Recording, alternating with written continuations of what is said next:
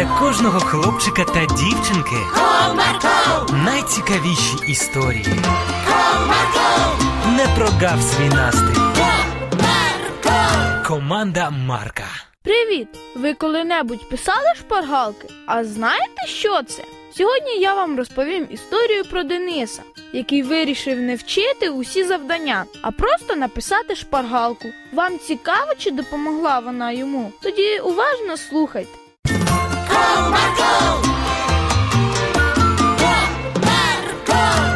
На уроці географії вчитель Аркадій Петрович сказав: Дітки, завтра у нас буде контрольна робота по минулій темі. Тому підготуйтеся як слід. А на сьогодні ви всі вільні. Назарчику, ходімо пограємось трохи ще. Поглянь, яка чудова погода. А як же уроки? Ти хіба не чув, що завтра контрольна? Ой, що з нею станеться? Ще встигнемо підготуватися. Ну ходімо, хоч на трохи. Ну добре, вмовив, але ненадовго. Хлопці побігли грати у двір поблизу будинку. На вулиці вже було досить тепло і сухо. Погравшись, вони попрямували готуватись до контрольної. Сівши в своїй кімнаті, Денис старанно готував шпаргалку до завтрашньої контрольної роботи з географії.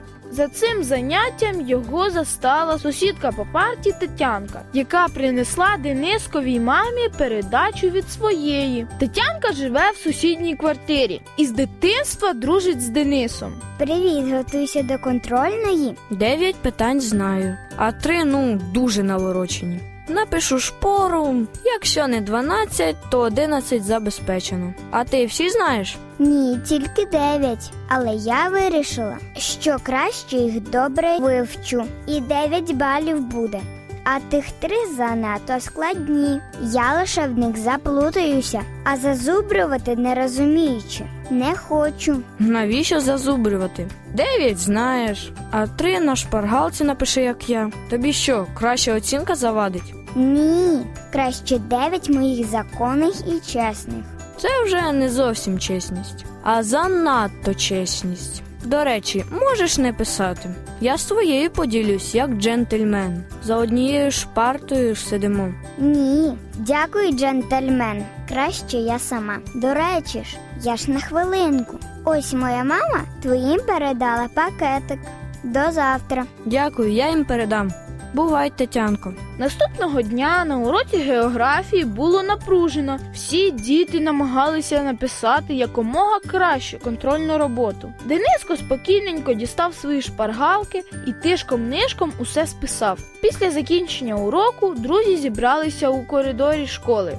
На всі питання дали відповідь. Я написала відповіді на 9 запитань, тому що наступні були дуже складні. А ти? Я вивчив відповіді на 10 запитань, тому записав їх. Побачимо, що з того вийде. Ой, що ви так переймаєтесь? Якби зробили, як я, то гарна оцінка вам була б забезпечена. А як це як ти? А я вчора відповіді усіх складних запитань на шпаргалки написав. І заодно і на інші. Якщо раптом щось забуду. А я думаю, що це нечесно. Ну і думай, святоша. Побачимо завтра. Хто з нас краще впорався? А ти думаєш, вчитель не помітить, що ти шпаргалки списував? Я просто впевнений, що не помітить. Так що за оцінкою я не переживаю. Наступного разу, зайшовши на урок географії, учні побачили зошити, які лежали на парті у кожного. Так, подивимось, яка в мене оціночка буде. Мені теж цікаво. Ну що, відкриваємо зошити? Давай на один, два, три. Домовились. Один, два, три. Відкриваємо. Відкривши зошити, Денис ледь не впав з стільця. В кінці його роботи стояла оцінка один з плюсом. Не розумію. У цих вчителів телепатія чи що. А в тебе яка оцінка? Тетянка була не менш здивована своєю оцінкою, адже у неї стояла оцінка 9 плюс 1 за чесність. В мене, скоріш за все, 10. Але як? Такого не може бути. Як вчитель міг здогадатися? Побачити він точно не міг. Я ж так надійно ховав ті шпаргалки. А чи ти віриш у те, що в Біблії написано? Що ти маєш на увазі? В Біблії написані такі слова, бо немає нічого таємного, щоб не стало явним, ні захованого, що не стало відомим. Тепер вірю. Ось така пригода трапилася з Дениском, і тоді він зрозумів, як важливо бути чесним. Бажаю і кожному з вас робити всі справи так, щоб коли вони стануть явні, не було соромно за них. До нових зустрічей! Комарко,